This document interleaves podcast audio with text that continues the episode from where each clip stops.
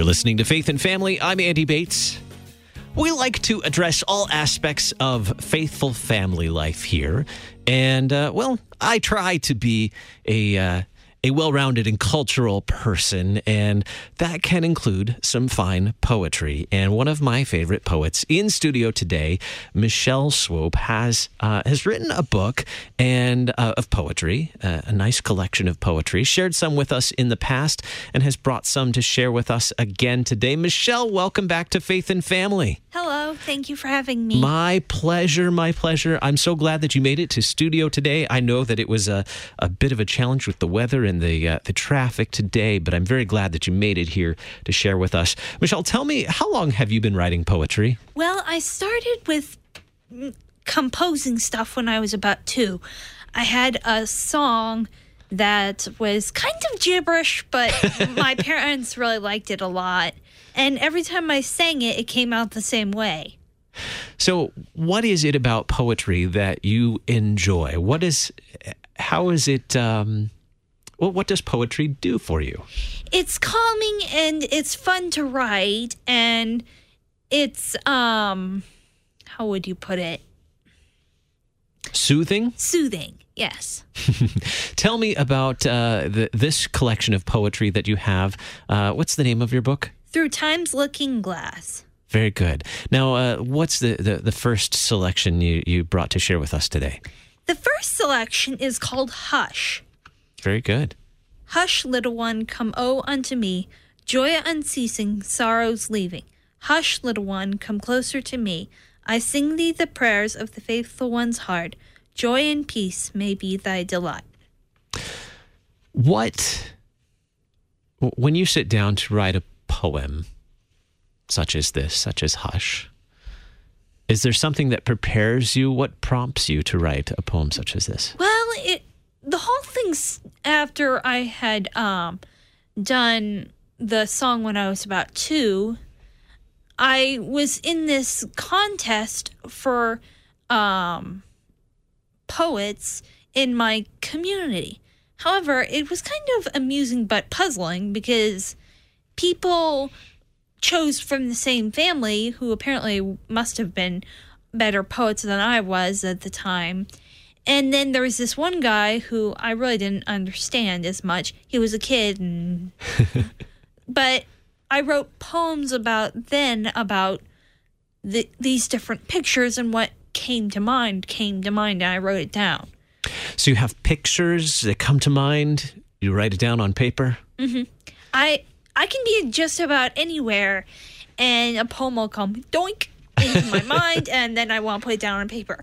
One funny time I was out shoveling the driveway and a poem came to mind and well I had to drop what I was doing, go inside and sit on the doormat and write down the poem. so you just sat down right there where you were to Yeah. write a poem.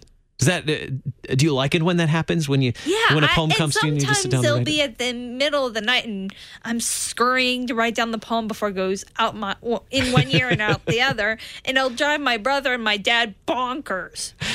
Tell me about the uh, the next selection, next poem you've uh, prepared for us today. It's called The Gates. O Hannibal, the mother's cry, is coming soon at hand. O Hannibal, by day or night, will cease to understand. O Hannibal, the cry the children fear, for it means doom will soon be here. Hannibal ad portas will soon be the cry, forsooth you know why. Now tell me more about this. Hannibal? Yes, it's there was in old-fashioned um, Roman times there was this very feared man called Hannibal. I forget his last name, but he was a Roman from a different kind of province, and he crossed some rivers and went through some countries, burning as he went and destructing the places. And so, in this, I chose to um write about that because it's not like he's in bad or anything. He just really was focused on what he wanted to do, which was gain world power. Now, were you studying world history, Roman history at the time that you wrote this? Yes. That- And the thing, Hannibal, Hannibal ad portas means Hannibal at the gates. Very good. So what what was it about this history that stood out for you that prompted you to write this? Well, I've always liked history, not town history, if you will, but history was my favorite subject for a long time in school. Then I started learning languages. I'm saying that I've gotten okay in Latin and we're working on that at home, but my French is kind of deplorable. so, so you don't write any uh, any sonnets in French? no. I'm about the third lesson along, so. Ah, still, still in your early days. of- Yeah. uh, your, your the the early part uh, uh, of your studies in French. Uh, do you have another poem for us this morning? Sure, I've got five poems total. Let's see. The next one is called The Dance of the Sillies. Where does the river of 100 livers beat for meat and for wheat? They talk to the moon and walk on a spoon and very much dance to the way. Now, how did you how did you first learn about poetry? Did you read other poets as you were learning to write Well, poems it- like this? Because I hear meter, I hear uh, a number of things. Well, I kind of attribute this to studying poetry, I did that song about um my special song when I composed when I was two, wrote some poetry when I was five, and then when I again when I was ten. But what I really um, attribute my poems best to is I'll tell you the story. It's about when I learned Shakespeare. Before I had no clue about Shakespeare and what it was. And then one night when I was really young, about six maybe, um I was not feeling that not good that night. My stomach was bothering me, my head was bothering me. So my dad scooped my dad scooped me up onto the and took me down to the couch, and then he pulled a what is now a disappeared book, but I have a recopy of it. Is called Romeo and Juliet. You know Shakespeare? Yes.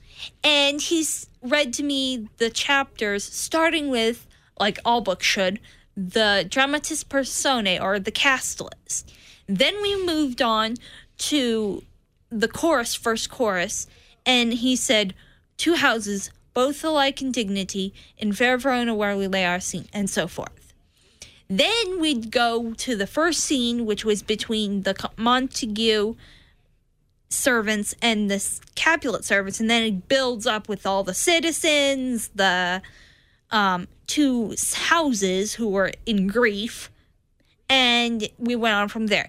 Then we learned Hamlet, The Merchant of Venice, and Ma- Macbeth, other and all Shakespeare's works. So then I really got to learn from my mom, who took a wide interest in this, and she started having little dining room and couch room, learning about the plays and how they're in depth and what the meter is.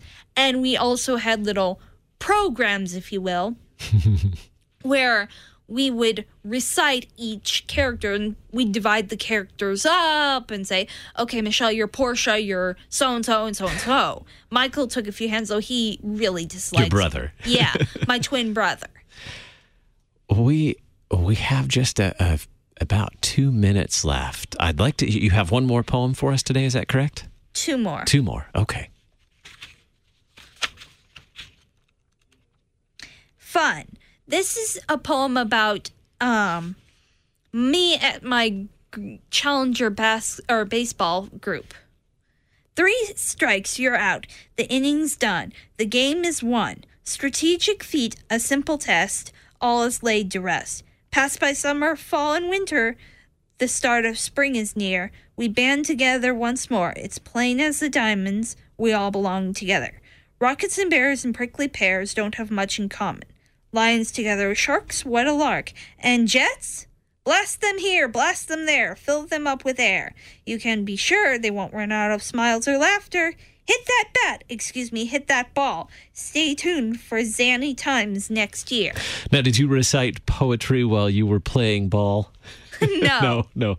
You stayed focused on the uh, on the game. Yeah.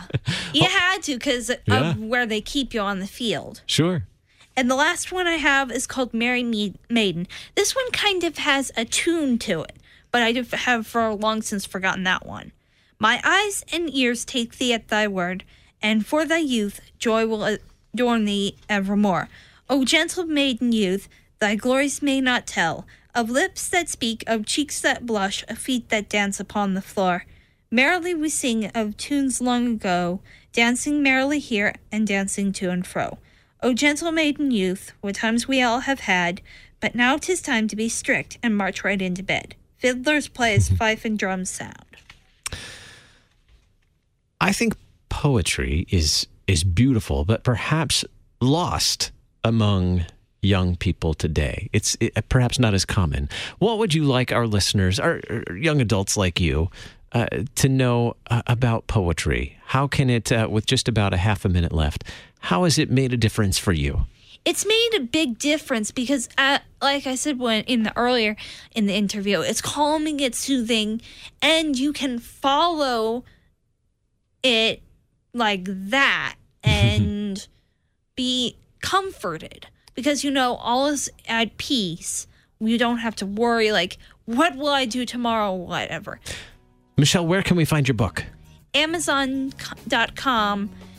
Um, you just type in my name, Michelle Swope, and it should pull it up. Michelle Swope, Through Time's Looking Glass. Thanks so much for being my guest today. One of my favorite poets. Thanks for being here today. Thank you. It was very nice to meet you again. Coming up in just a little bit, Thy Strong Word, studying God's Word with Pastor Weedon on Worldwide KFUO.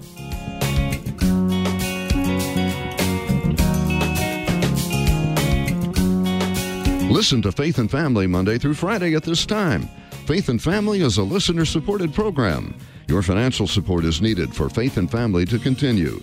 Our address is 1333 South Kirkwood Road, St. Louis, Missouri 63122. You can contact us on the web and download Faith and Family at kfuo.org.